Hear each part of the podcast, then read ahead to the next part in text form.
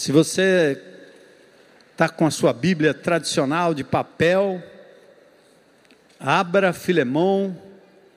Então é Timóteo, Timóteo, Tito, Filemão, Hebreus, Tiago. Sabe onde é que está Tito? Está antes, aliás, Filemão está antes de Hebreus. A gente continua a nossa série e nós encerramos no domingo que vem. Hoje nós vamos falar do miolo desse texto, dessa série. Filemão é carta do apóstolo Paulo que está preso em Roma por pregar o evangelho. Ele se chama prisioneiro de Jesus. O nome dele é só Paulo nessa epístola. Ele escreve ao seu amigo Filemão que provavelmente ele conduziu a Cristo em Éfeso, mas Filemão tinha uma igreja em Colossos. A carta aos Colossenses foi escrita exatamente para a igreja que estava em Colossos, e era a igreja, como sempre foi, durante três séculos, a igreja em casa. Então, Filemão tinha uma igreja na casa dele, certo? é, então a sua esposa Áfia, seu filho Arquipo, então eles tinham uma igreja em casa. E Filemão tinha um escravo, um servo, era muito comum naquela época, um empregado é, chamado Onésimo. Filemão era dono dele. E esse escravo, ele rouba Filemão, aparentemente, foge para Roma, que é distante, e lá ele tem um encontro pessoal com Paulo. Então, Paulo agora escreve essa carta a Filemão, recomendando o retorno de Onésimo. Vamos ver o texto aí, a gente vai discorrer hoje dos versos 10 aos versos, ao verso 19. Eu, Paulo, prisioneiro de Cristo Jesus, escrevo esta carta junto com nosso irmão Timóteo a Filemão, nosso amado colaborador, a irmã Áfia, provavelmente a esposa de Filemão, e Arquipo, nosso companheiro na luta, e a igreja que se reúne em sua casa. Que Deus nosso Pai o Senhor Jesus Cristo lhes deem graça e paz. Sempre dou graças a meu Deus por você em minhas orações, pois ouço com frequência da sua fé no Senhor Jesus e de seu amor por todo o povo santo. Oro para que você ponha em prática a comunhão que vem da fé, à medida que entender e experimentar todas as coisas boas que temos em Cristo. Seu amor, meu irmão, tem me dado muita alegria e conforto, pois sua bondade tem revigorado o coração do povo de Deus, do povo santo. Por isso, ainda que pudesse exigir em Cristo que você faça o que é certo, eu prefiro, na base do amor, ou com base no amor, eu, Paulo, já velho e agora prisioneiro de Cristo Jesus. Ele poderia demandar, mas pediu em nome do amor. Suplico que demonstre bondade a meu filho Onésimo. Mas como assim? Tornei-me pai dele na fé quando estava aqui na prisão pai na fé. Onésimo não lhe foi de muita utilidade no passado, mas agora é muito útil para nós dois. A palavra onésimo quer dizer útil, Paulo faz um jogo de palavras aqui. Eu envio de volta a você e com ele meu próprio coração. Gostaria de mantê-lo aqui comigo enquanto estou preso por anunciar as boas novas, assim ele me ajudaria em seu lugar mas eu nada quis fazer sem seu consentimento. Meu desejo era que você ajudasse de boa vontade e não por obrigação. Ao que parece, você perdeu Onésimo por algum tempo para ganhá-lo de volta para sempre. Ele já não é um escravo para você, é mais que um escravo, é um irmão amado, especialmente para mim agora ele será muito mais importante para você como pessoa e como irmão no Senhor. Portanto, se me considera seu companheiro na fé, receba-o como receberia a mim. Se ele o prejudicou de alguma forma, ou se lhe deve algo, cobre de mim. Eu, Paulo, escrevo de próprio punho: eu pagarei E não mencionarei que você me deve sua própria vida. Sim, meu irmão, faça-me essa gentileza no Senhor, reanime o meu coração em Cristo.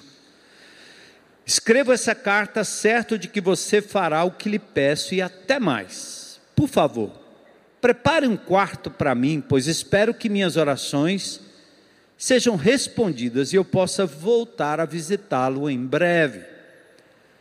Epáfras, meu companheiro de prisão em Cristo Jesus, manda lembranças. Marcos, Aristarco, Demas e Lucas, meus colaboradores, também enviam saudações. Que a graça de nosso Senhor Jesus Cristo esteja com o espírito de vocês. Palavras de Deus, né? Lida como era lá na igreja no primeiro século, segundo século, terceiro século, e como é lida ainda em muitos lugares mundo afora. Oração, palavra, louvor, a essência do nosso culto. Deus fala, a gente ouve o que Deus está dizendo e o que vamos fazer a respeito. É o que nós oramos agora Senhor, continua falando ao nosso coração, como o Senhor tem feito através da nossa chegada aqui, da recepção que recebemos, fato de estarmos aqui com os irmãos, a presença do Teu Espírito, como foi cantado aqui, assim uma unção nesse lugar, porque a Tua igreja se reúne em Teu nome e a presença do Teu Espírito é certa. Então, faz-nos sensíveis à Tua presença e abre a nossa mente, nosso coração, faz a gente desligar de tudo, para que a tua palavra encontre assim um espaço exclusivo na nossa mente e no nosso coração. Mas acima de tudo, na mudança de comportamento a partir desse momento. Fala conosco, Senhor. Nós queremos te louvar e te agradecer pelas bênçãos recebidas, pelo milagre, Senhor, que nós testemunhamos na vida da Rebeca, filha do Ricardo Marques, que depois de alguns anos de cadeira de roda, de repente, Senhor, por apenas um toque, ela sai andando e pulando para a glória do teu nome. Deus de milagre. Deus gracioso.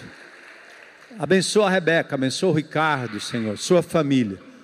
Oro ainda, meu Deus amado, por aqueles que estão enfermos, se recuperando, por aqueles que estão com sequelas, Senhor, dessa pandemia maluca.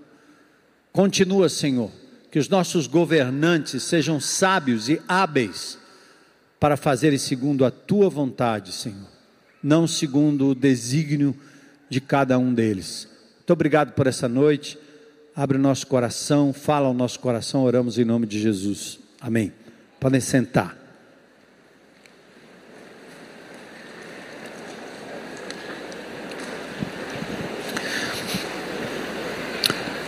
Esses versículos 10 a 19 falam da prova da coinonia. Coinonia é uma palavra interessante, é uma palavra grega.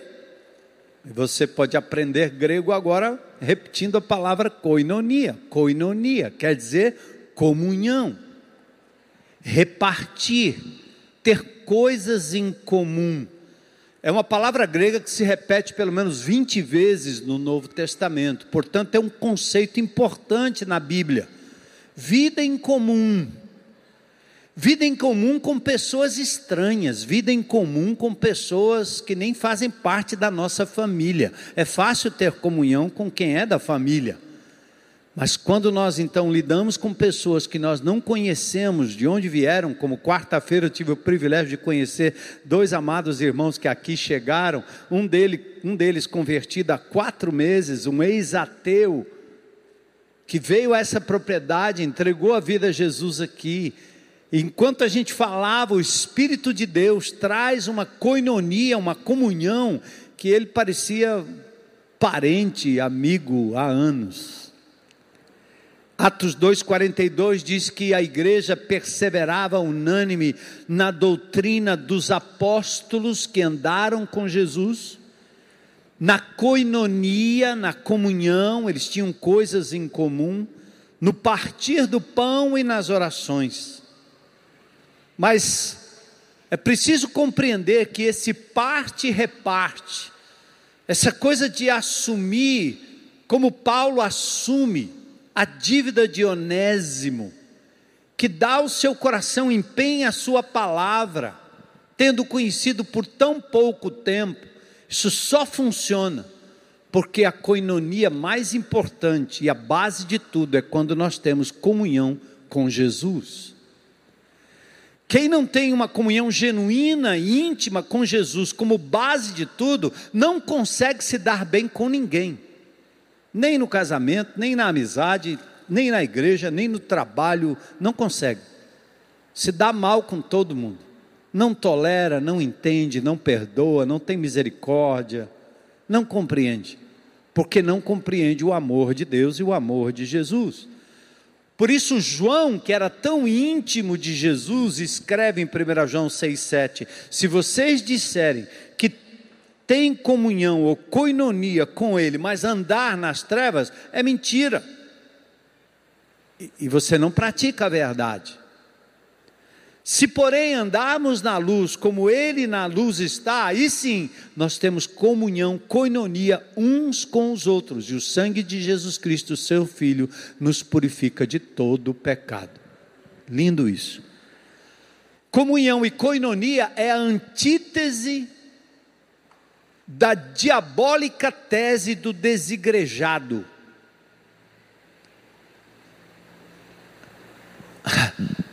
A Igreja Católica Romana e alguns teólogos, meu professor dizia isso há muito tempo atrás, não tem salvação fora da igreja. E parece uma coisa assim difícil, é porque não tem salvação senão no corpo de Cristo, na pessoa de Cristo, na igreja de Cristo, porque no momento que o Espírito Santo de Deus me converte, ele me batiza no corpo vivo de Jesus. 1 Coríntios capítulo 12. Então, essa ideia de que salvação é um negócio eu e Jesus, isso aqui é coisa de ocidental. O oriental não entende assim. Tudo é feito em comum, tudo é tribal, tudo é grupo, tudo somos nós e não eu, essa coisa individualista. Eu me basto, Jesus e eu e acabou. Isso não é evangelho. Não é evangelho. Por isso a antítese do desigrejado é comunhão o descongregado, o isolado, o virtualizado, com quanto tenha sido importante a internet, com quanto ela facilite muito, porque às vezes não podemos estar presentes ou estamos distantes, ela realmente une pessoas, mas nada como estar juntos. Eu tenho uma filha morando agora lá em Santo Antônio, Texas. É legal, a gente conversa de vez em quando mas eu sinto falta do cheiro dela, eu sinto falta do abraço dela, ela sente falta de mim, da comunhão, de nós, da família. Os netos, Zé Edson passou um tempo lá no Canadá, abraçando aquele a quem ele viu pela internet. Então, comunhão é vida na vida, é contato, é parte e reparte, estar próximo, estar juntos. E isso é o que nós queremos para nós enquanto igreja. E se você prestar atenção no Novo Testamento, a vida da igreja, ela pode ser resumida na dinâmica dos chamados mandamentos recíprocos. Tudo que Paulo tem como tese no Novo Testamento para convivência são os mandamentos recíprocos. Há um termo grego chamado alelos, uns aos outros. Então é amai-vos uns aos outros, perdoai-vos uns aos outros, tende misericórdia uns dos outros saudai-vos uns aos outros, perdoai-vos uns aos outros, cumprimentai-vos uns aos outros com ósculo santo, instruí-vos uns aos outros, e assim vai, aconselhai-vos uns aos outros. Interessante que a igreja evangélica, como ela vem de um ranço romano, ela fez com que muitos crentes tradicionais, e alguns até que chegam aqui na IBC, ficam atarantados, porque tudo que acontece na igreja é um homem pastor ungido fazendo para o camarada que senta aí. Eles perguntam, e a ceia do Senhor? A ceia do Senhor, ela é celebrada de casa em casa é celebrada nos GRs, nos grupos, não por um sacerdote, mas pelo povo de Deus como um todo. Aí o ensino, o ensino é habite em vós a palavra de Deus ricamente, Colossenses capítulo 3, verso 16 em diante. Instruí-vos e aconselhai-vos mutuamente no Senhor. Os acadêmicos, eles ficam apavorados, porque eles não admitem que alguém menos inteligente do que ele possa abrir a boca e falar das grandezas de Deus. O meu Deus faz isso porque o Espírito de Deus habita em todos nós. E quando nós pausamos no grupo para ouvir uma meditação de alguém, abra os ouvidos, porque Deus está falando, não fala só através do pastor. O pastor dá a direção, como os apóstolos davam, como os pastores do Novo Testamento davam a direção, davam a visão, alinhavam, mas a instrução e o aconselhamento não pode ser um gabinete aqui dentro. Como um homem pode cuidar mais do que 12 pessoas? Jesus ele zerou em 12 para alcançar o mundo. Porque humanamente é impossível. Mas quando você vive comunhão, vive igreja, os mandamentos recíprocos, aí você entende que quando você se junta com seus irmãos, o Espírito de Deus levanta o mestre, levanta o, exortador, levanta o profeta, levanta o que serve, levanta o que doa, levanta o que ama, levanta o misericordioso, levanta o mais chorão, levanta o mais bravo e assim vai. Entende? Isso é comunhão. E essa pequena epístola nos ensina isso, que é o que nós queremos. Filemão é uma carta que traz o exemplo vivo do comprometimento entre irmãos, que partem e repartem a própria vida. Lembram Paulo? Está preso. Quando ele escreve a carta, ele não diz eu sou o apóstolo. Eu disse a semana passada e gravaram aí como o mote da semana que uma das maiores doenças que nós temos são os títulos. E a igreja romana também nos deu esse legado de títulos, onde as pessoas são chamadas de leigas, isso para mim é um palavrão, e nós somos chamados de sacerdotes nós trazemos todo o modelo do Velho Testamento para o modelo do Novo Testamento. Que história é essa? Acabou essa história de sacerdote, porque todos nós temos acesso à presença do Pai em nome de Jesus. Entende? Se você vai até, olha, presta atenção, um dos mandamentos recíprocos diz: confessai as vossas culpas uns aos outros. Eu, meu nome tem bispo no negócio. Eu bem que podia fazer uma fila aí para você confessar tudo aí, né? Mas não, é uns aos outros. Então Paulo escreve essa carta, o nome dele é Paulo. Não tem título. Ele se desfaz de tudo, do seu, inclusive da sua prerrogativa apostólica. Hoje nós temos gente chamada de apóstolo de todo jeito, quase virou um, carne de vaca, né? Negócio comum é farofa. Porque os apóstolos da Bíblia foram aqueles que andaram com Jesus, depois acabou.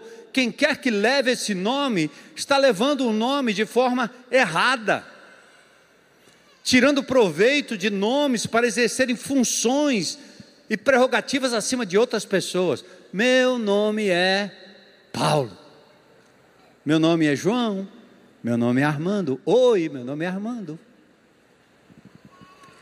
Então, Paulo aqui escreve a Filemão, um líder da igreja, um facilitador da igreja em sua casa.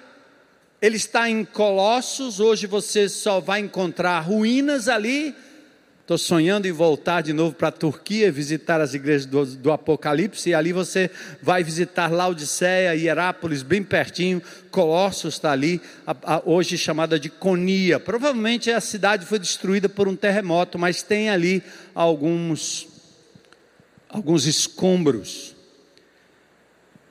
E Paulo, então, no versículos 8 e 9, ele faz um pedido, ele diz: Eu tenho a liberdade de lhe mandar porque Paulo era uma autoridade apostólica real, tinha estado com Jesus, ele chama de um apóstolo fora de tempo.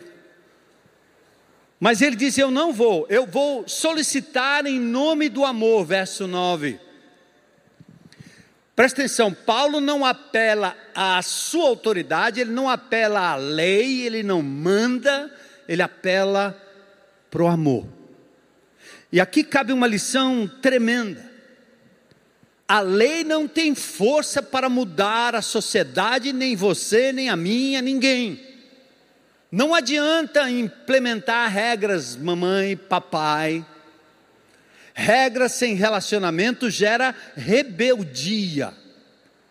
O apóstolo Paulo aqui, ele bem que poderia mandar, mas ele diz: Eu apelo para o amor. Lutero tem um comentário nos Dez Mandamentos que eu aprecio, e ele mostra que os Dez Mandamentos você pode pregar na testa, você pode colocar no seu pulso, você pode botar onde você quiser os Dez Mandamentos, eles não têm força para você parar de mentir, parar de adulterar parar de roubar, não tem força. Não tem força. O mandamento não tem força. Por isso Lutero destaca que nada, nenhum dos mandamentos podem ser cumpridos se não começarmos no cabeçalho: não terás outros deuses diante de mim. E eu me lembro que eu sempre falo como ilustração que eu que vivi as piores coisas da minha vida enquanto jovem, eu só deixei de fazer loucuras porque eu tinha certeza do amor do meu pai e da minha mãe por mim. Era o amor deles que me constrangia e que me fazia parar. É o amor que você tem por Jesus que vai lhe fazer parar, mudar, recuar, renunciar por isso, Jesus diz em João 14, 15: Se me amardes, guardareis meus mandamentos.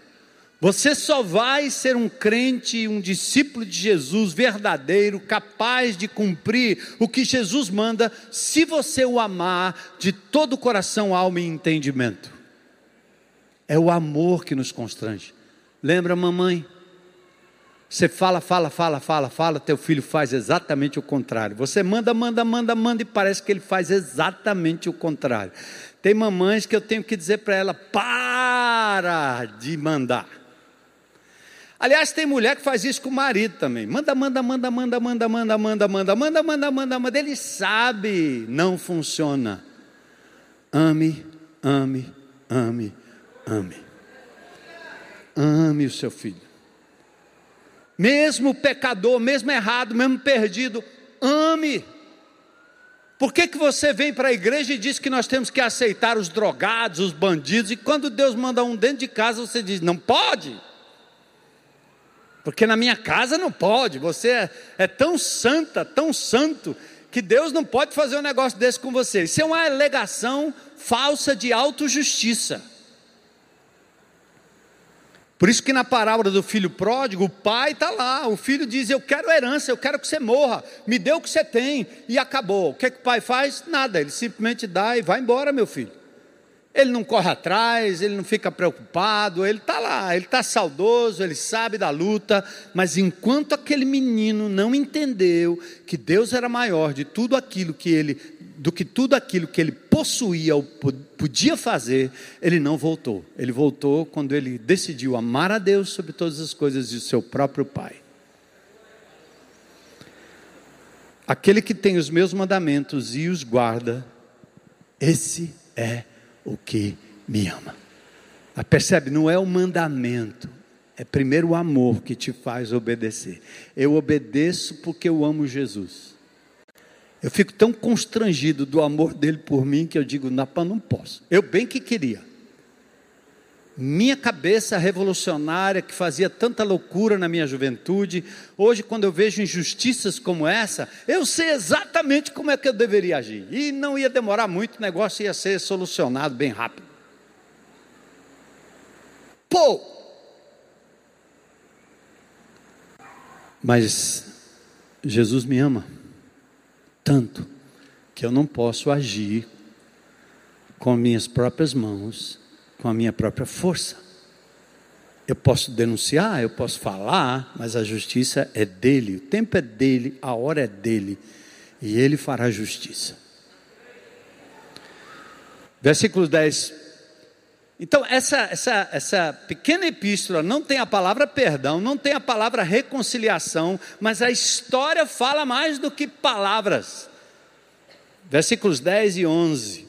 O inútil se tornou útil. A palavra onésimo quer dizer útil, que presta. E Paulo faz um jogo com o nome onésimo para dizer ele não prestava. O que tem o nome de que presta, não prestou, mas agora vai prestar de novo. Verso 10: Sim, solicito-te em favor de meu filho Onésimo que gerei entre algemas. Verso 10.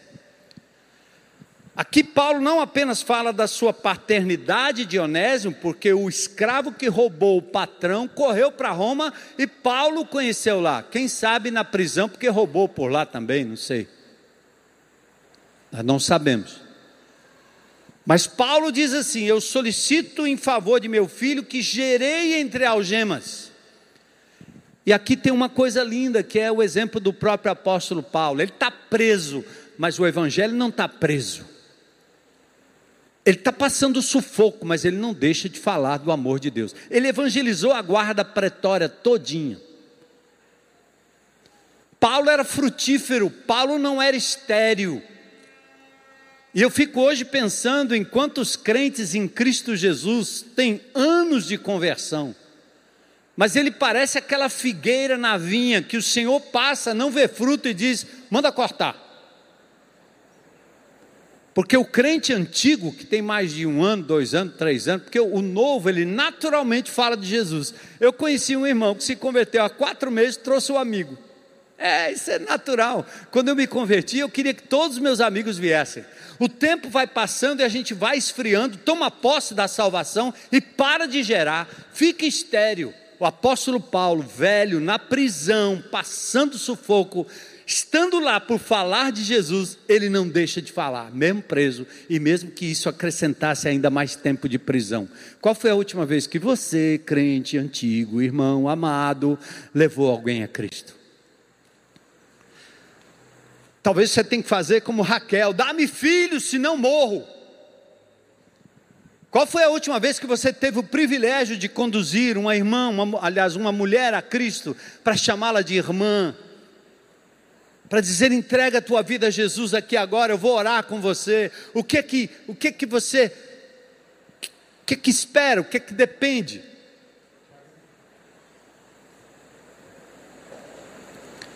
O silêncio e a omissão é um sinal de esterilidade. A igreja, eu falei a semana passada, é o ventre fértil. Jesus está prestes a voltar, amém? Quando a igreja for completada, o mundo vai de mal a pior, porque os três primeiros, os três anos e meio primeiros da tribulação serão anos de paz. Falava isso com o Elton sobre a escatologia, a vinda de Jesus. Mas parece-me que o Senhor ainda tem muita gente nessa cidade, Ele está aguardando. Eu quero apressar a vinda de Jesus, falando de Cristo para o maior número de pessoas possível. Você está pronto, irmão? Paulo está preso, mas a palavra não estava presa. Por que é que você anda preso, mudo, escondendo aquilo que de mais precioso Deus lhe deu? o Evangelho de Jesus. Fala, fala. Todo aquele que invocar o nome do Senhor será salvo. Paulo sabia disso, mas em Romanos 10, 13 a 15, ele diz: Como invocarão aquele em que não creram? Ah, eu, eu dou testemunho. Que testemunho? Testemunho de quê? Ah, de vida reta. Isso é mais, mais do que a sua obrigação. O espírita faz, o hindu faz, o muçulmano faz, todo mundo dá testemunho. Que testemunho de quê? Desde quando testemunho? A sua vida corrobora aquilo que o evangelho pregado diz, mas se você não falar, eles não vão entender. Como crerão naquele de quem nada ouviram? Não é viram, ouviram, Fala e não te cales, eu tenho muito povo nessa cidade. Deus falou para o apóstolo Paulo. Então, crente irmão antigo, vamos pedir a Deus que a gente saia da esterilidade e passe a gerar filhos. Amém? Tá pronto aí, irmão? Como pregarão se não forem enviados? Bora! Quão formosos são os pés do que anunciam coisas boas. Paulo preso proclama. Onésimo é um escravo fugitivo, torna-se um discípulo de Jesus reconciliado, perdoado, pronto para assumir a reparação como porta-voz da carta. A carta vai para Filemão nas, pelas mãos de Onésimo. Aí o versículo 11 ele diz: Ele antes te foi inútil, atualmente, porém, é útil. A coinonia, a comunhão, recicla. O que era lixo nas mãos do diabo, o que estava deformado, mal usado nas mãos do diabo, como era a minha vida, como testificou aqui Dário, como testificam os irmãos ali do grão de mostarda, não é não? Hoje de manhã o pessoal da VEPA aí com a gente, várias de penas alternativas. Tem gente cumprindo pena alternativa aqui dentro, todo domingo. E hoje de manhã fui lá, cumprimento um por um. Alguns estão lá com a tornozeleira. O que era lixo para a sociedade, quando o Evangelho entra, quando essas pessoas entram na comunhão, elas são recicladas para a glória de Deus. Você acredita nisso ou não? Cadê o pessoal do grão aí? Ah. Ei, os onésimos, os onésimos da vida, fizeram bobagem, fizeram besteira, encontraram Jesus, agora pronto, volta lá. Onésimo, outrora inútil, agora tornar-se-ia útil como servo. Colossenses 3, 22 a 25, Paulo fala acerca da servitude. Servos, obedecei em tudo vosso Senhor, não segundo a carne, não servindo apenas sob vigilância, visando tão somente agradar homens, mas em singeleza de coração, temendo ao Senhor. Paulo não está preocupado em abolir a, escrava, a escravidão aqui, ou a escravatura. Ele está dizendo: agora você volta lá, você continua escravo, tá certo? Mas agora você vai obedecer e vai fazer por amor ao Senhor. Faça de todo o coração, não para o Senhor. Você é funcionário, você é empregado, você é subordinado a alguém da, da sua casa, cansou de lavar louça, cansou de fazer alguma coisa, cansou de trabalhar, cansou, porque você está fazendo para o seu patrão, para o seu marido, faça como ao Senhor. Você quer acabar a frustração?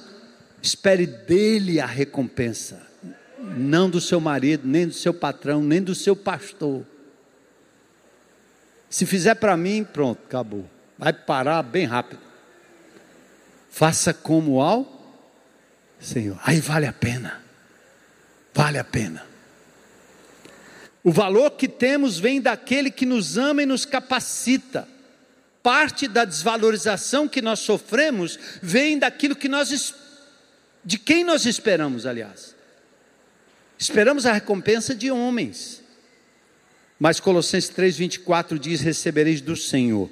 Versículos 12 e 13 de Filemão. Agora é o caminho da reparação. Volta Onésimo, tudo pronto, carta na mão, bora. Lembra que eu falei a semana passada? O endereço da reparação é o mesmo do erro. O endereço da restituição, o endereço da reparação é o mesmo do erro. Volta lá. Eu te envio de volta em pessoa. Quero dizer, Paulo, dizendo: envio o meu próprio coração, verso 12. Como diz a música do Kleber Lucas, eu não vou sair daqui se você não for comigo. E nunca haverá bênção para os que se afastam da comunhão e do caminho da restauração. Não adianta maquiar as coisas com espiritualidade, com serviço ao Senhor, quando você tem coisa errada no seu coração para resolver. Essa semana, uma amada irmã da igreja aqui, tivemos uma luta aí alguns anos atrás e vai para lá e vai para cá, e não havia reconhecimento, e vai para lá e vai para cá. Essa semana é, ela quer falar com você. Eu disse: ótimo. Sentamos à mesa, com outra pessoa do lado, a pessoa abriu a boca, tudo que ela fez foi reparação. Eu errei. Eu pequei, eu não vi, eu não enxerguei, agora enxergo, agora eu vejo, agora eu sei que errei, me perdoa. O que, que eu fiz? Eu dei um abraço, né? Está perdoado em nome de Jesus. Zera tudo. Zera. Zera. A sua vida nunca será abençoada enquanto você carregar consigo o trauma da não reparação. Tem que haver reparação. Pessoal do grão aprende isso aí, não aprende? Bora lá, macho. Vamos reparar. Roubou, devolve. Tirou, devolve. Machucou, pede perdão. Ofendeu, pede perdão. Para a mulher, para o filho, para quem for. Pede perdão, volta lá. Eu aprendi isso na minha vida logo no início da minha caminhada cristã. E outra coisa importante, antes da oferta. Porque tem gente que, ah, eu já pedi perdão, eu já fiz não sei o quê, agora estou aqui, estou servindo, a obra me chama, Deus está comigo. Jesus trata do acerto de contas antes da oferta, antes da entrega, antes do sacrifício, antes do culto. Mateus 5, 23 e 24. Se, pois, ao trazeres a tua oferta, ali te lembrares que teu irmão tem alguma coisa contra você, deixa a tua oferta perante o altar, vai primeiro reconciliar-te com teu irmão e então voltando faz a tua oferta. Deus não aceita quando você carrega no seu coração rancor, mágoa, impenitência, irreverência, coração duro, que não se arrepende. Não adianta. Às vezes as pessoas acham que ah, nós somos impiedosos porque estamos exigindo que a pessoa eh, se retrate. Não é isso. Quando eu fazia isso com minhas filhas, era, era isso. Eu sabia que estava errado, estava errado. E você, aí eles diziam assim: ah, perdoa aí, pai. Eu disse: não, você primeiro tem que pedir perdão a Deus, porque a ofensa não foi diretamente comigo, contra mim, é primeiro contra Deus. O que eu não quero é te ver andando sem a bênção de Deus que vem através do seu pai, mas a ofensa não é contra o pai, é contra Deus. Entende? Vocês entendem isso? O que nós precisamos é liberar a pessoa do fardo do pecado. Enquanto eu calei os meus pecados, disse Davi, meus ossos envelheceram, a mão de Deus pesava sobre mim. Quem quer isso? Então, não quero para mim, não quero para você. Aprendi que tem que ser rápido. Adianta logo aí que é para resolver o problema. Quanto mais você esconde, pior é. Isso eu ensinei para as minhas filhas bem rapidinho. Ao invés de você esconder, vem logo e diz, porque pode haver misericórdia. Ah, mas eu tenho medo. Não, você vai ser tratada com misericórdia se você confessar. É mais digno quando se confessa. Essa igreja aqui já ouviu confissões aqui na frente, reconciliação aqui na frente. E o que houve foi o que? Acolhimento e amor e respeito. Leve isso para a sua vida, amém? Paulo envia Onésimo, renunciando à ajuda que seria para si. Ele diz: Olha, Onésimo poderia ser útil para mim, mas eu vou enviar ele de volta. E com ele vai meu coração. A palavra hebraica para coração é leb, mas a palavra usada aqui não é esse coração, mas as entranhas de Paulo. Dizem que o intestino é o segundo cérebro, né? Quando você não está bem, tudo desarranja, não é? Então o intestino é o centro das emoções, e Paulo está dizendo: Olha, eu estou enviando Onésimo e com ele minhas entranhas, meu coração, meus sentimentos, minhas emoções vão juntos. Ele estava tentando fazer é, é, é, Filemão entender que Onésimo estava voltando, mas ele podia ter uma recaída.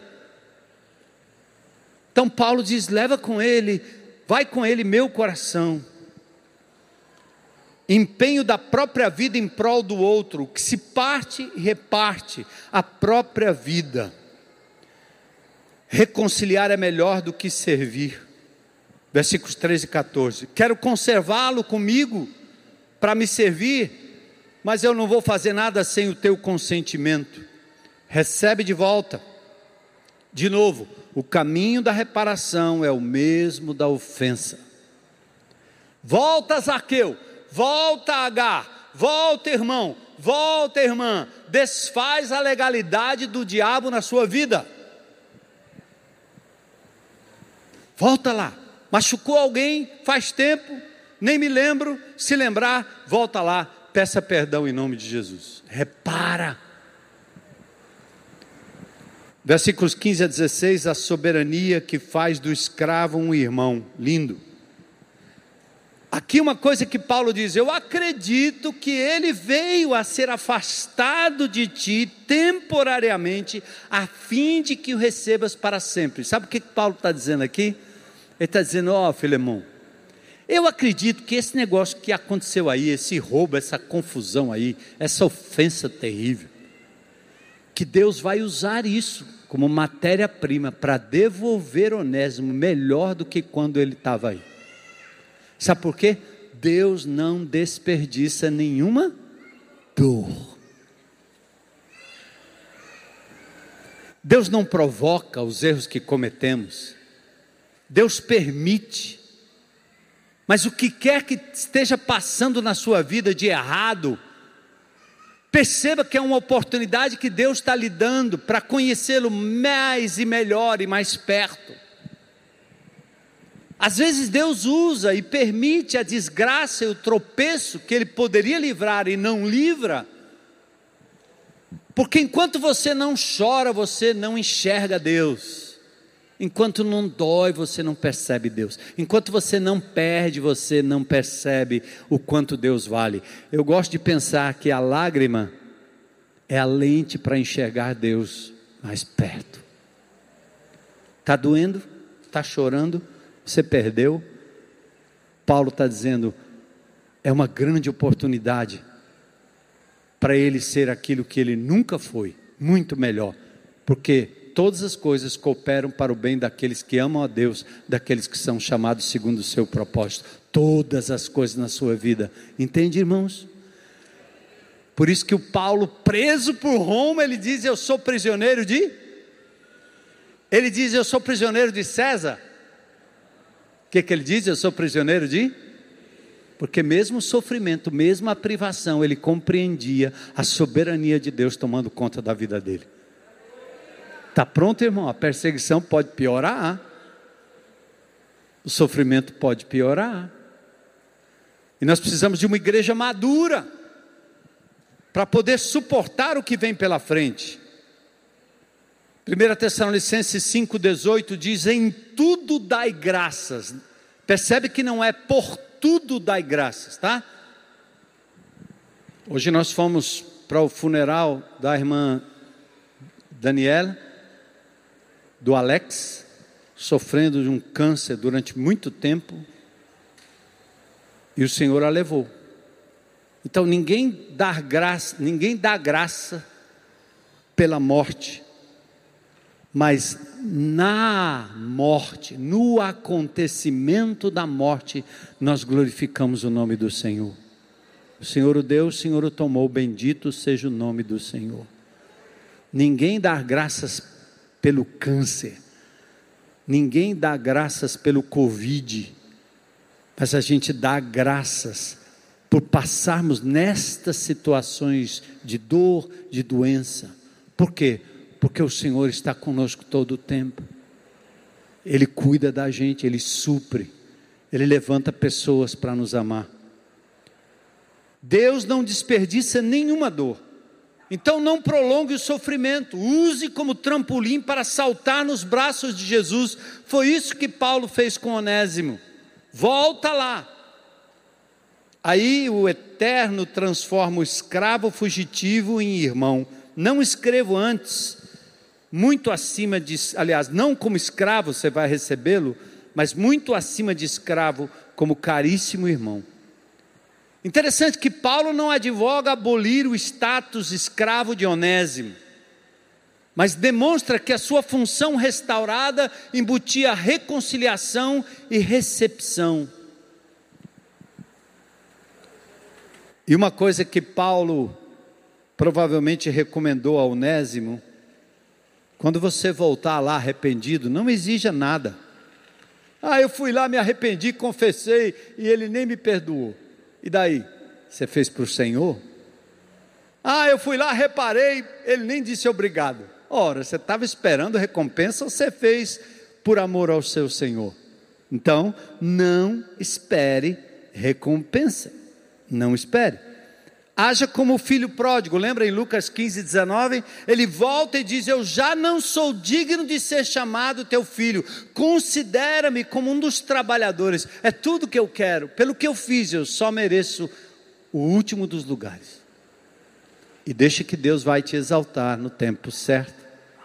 Verso 17. Paulo disse: Portanto, me consideras companheiro, recebe-o como se fosse a mim mesmo. Aí é coinonia, é comunhão, é o empenho da vida de Paulo, é o risco, a solidariedade. O que se parte, reparte a própria vida. A própria vida. Recebe como se fosse a mim mesmo. Versos 18 e 19, para a gente terminar. E se algum dano ele causou, ou se teve, ou se te deve alguma coisa, lança na minha conta. Veja que Paulo não deu um jeitinho ligando para Filemão, passando o zap diz assim: perdoa a dívida dele aí. Você está rico, você tem dinheiro. Talvez Onésimo não, não, não teria nem como pagar o que ele roubou. Por isso que Paulo está dizendo: olha, se ficar alguma coisa em aberto, pode botar na minha conta, eu vou pagar, eu vou me comprometer, eu vou investir, eu vou acreditar em Onésimo. Lindo, né? Paulo respeita a justa restituição. Por isso que a gente aprende aqui que é quase aquela história do olho por olho, dente por dente, né? Não diga que não foi nada o que você fez contra alguma pessoa, não diga. Essa história de, não, foi nada não. Não, doeu não. Não, eu não tive intenção. Ora, não teve intenção, mas olha aí a, a, a desgraça. Eu me lembro minha filha uma vez, uma história antiga que eu revi outro dia. A gente tinha uma Toyota Bandeirantes, daquela bem, aquele Jeep brabo, com motor Mercedes, forte, subia coqueiro aquele carro. E eu peguei minhas filhas logo cedo, quer aprender a dirigir? Não vai a dirigir Fiat, esse negócio, pega logo essa aqui, o trator. E a Elícia, toda delicadinha, naquela Toyota Bandeirante, saiu e foi para uma festa na casa de um amigo. E o pai desse amigo disse: Bote o carro aqui. Ela botou o carro na garagem. E fizeram a festinha, e na hora de sair, ela ligou o carro e acelerou. Quando ela acelerou, deu na parede da casa. Buf! Ela errou, em vez da ré, engatou uma primeira e a bandeirante quase põe a casa abaixo. Você acha que minha filha teve intenção de quebrar aquela parede? Não. Mas quebrou. Pede perdão. Restitui. Conserta a parede. a sociedade da filha com o pai, parede restituída. Então você vai, ofende a outra pessoa, você massacra outra pessoa, você fala poucas e boas para outra pessoa. Geralmente maridos fazem isso com as mulheres. Abuso entre irmãos. Mulheres fazem também com seus maridos, depois diz não foi nada. Né? Eu costumo dizer assim, olha, pessoas são diferentes. Às vezes você tem uma flor no jardim. O búfalo passa em cima e não está nem aí da flor, a flor. A borboleta não, ela pousa e vai na flor, nada acontece. Então a borboleta causa um efeito, o búfalo causa um outro efeito. E o búfalo não pode dizer que não foi nada. Uma pedra no pescoço de uma borboleta trava ela, não sai do canto. Uma pedra no pescoço do búfalo não tem importância nenhuma. Para de ser búfalo e reconhece que aquilo que você acha que não é nada, para o outro é muita coisa. Então considera, pede perdão, volta lá, sofre o dano, reconcilia-se. Paulo diz: Eu de próprio punho escrevo, eu pagarei, para não me alegar que também tu me deves a ti mesmo. Pode entrar aí, pessoal. O dano causado teria que ser restituído, mas a provisão estava feita. Pois se Onésimo não pudesse pagar, Paulo se empenha em dar de si, repartir e suprir as necessidades e a reparação, como fez o samaritano. Sabe, isso aqui é a imagem de Jesus. Ele já proveu perdão no seu sangue, mas ele diz: vai, confessa, vai, repara. Eu já paguei o preço, eu já providenciei, mas vai, faz a tua parte repara, anda em santidade, deixa de falar mal do irmão, deixa de provocar o reverso da comunhão e da coinonia. Nós cantamos isso de forma tão linda hoje à noite. Então a gente pausa aqui e que Deus fale ao seu coração como o velho Paulo preso podia ainda falar de Jesus? Como você há tantos anos fechou a sua boca? Vamos repreender o espírito de mudez e dizer: Senhor, eis-me aqui. Quando você tiver comunhão íntima com Deus, o Espírito Santo age e você não consegue parar de falar do amor de Deus, porque só fala do nome de Jesus quem tem o Espírito de Jesus. Quem está cheio do Espírito fala.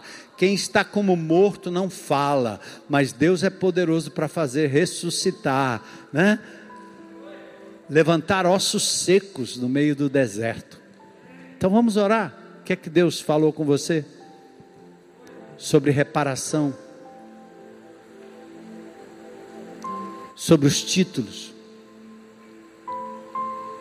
Sobre falar do amor de Deus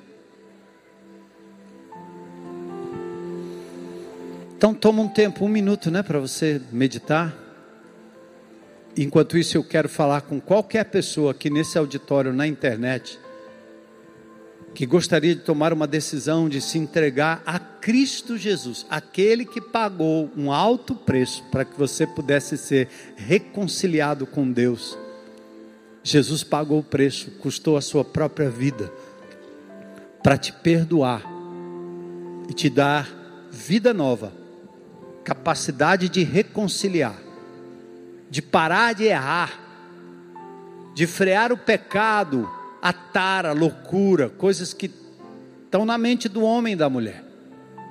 Então eu quero perguntar se tem alguém que gostaria de hoje à noite dizer: Eu quero entregar minha vida a Jesus, recebê-lo como meu Senhor e meu Salvador.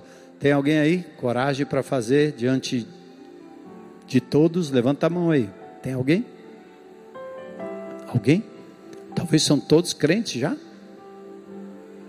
É assim. Quem sabe Deus está falando com você lá na internet, né? Se você estiver aí, a hora é essa. Mas o Senhor pode estar falando com você, meu irmão. Hoje é dia. Levanta, tu que dormes. Levanta-te dentre os mortos. Levanta-te da esterilidade. Coloca-se como Isaías: Eis-me aqui, envia-me a mim, Senhor. Estou pronto. Passei tanto tempo infrutífero. Faça como Filemão, abra sua casa. Para de exigir que você tenha um GR para cuidar de você, meu Senhor. Tanto tempo, ah, virou ovelha gorda, obesa demais está precisando malhar, falar, o balido, está precisando se dar, se doar espiritualmente, porque é na medida que você dá que o Senhor dá mais e enche mais, entende?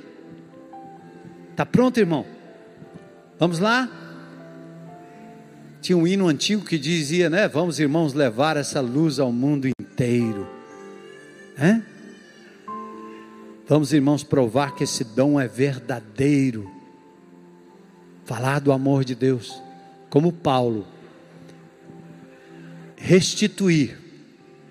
Se você não pode restituir porque a pessoa não está mais aí, põe uma cadeira, fala com a cadeira, restitua, já foi. Não deixe o inimigo de Deus ter legalidade sobre a sua vida. Restitui, peça perdão, volta lá. Esse é o momento, esse é o tempo. Senhor, obrigado pela palavra. A grande verdade é que o Senhor quer que cada um dos discípulos de Jesus aqui nesse lugar seja pescador de gente que a nossa casa, a nossa vida esteja aberta como a vida do apóstolo Paulo. Usa-nos, Senhor, leva-nos, Senhor, para uma semana de proclamação do teu amor, uma semana de reconciliação, uma semana de reparação uma semana em que nós vamos investir na vida de Onésimos, uma semana em que o inútil se torna útil. Usa-nos, Senhor, para a honra e glória do teu nome, que nós te pedimos agradecidos em nome de Jesus. Amém.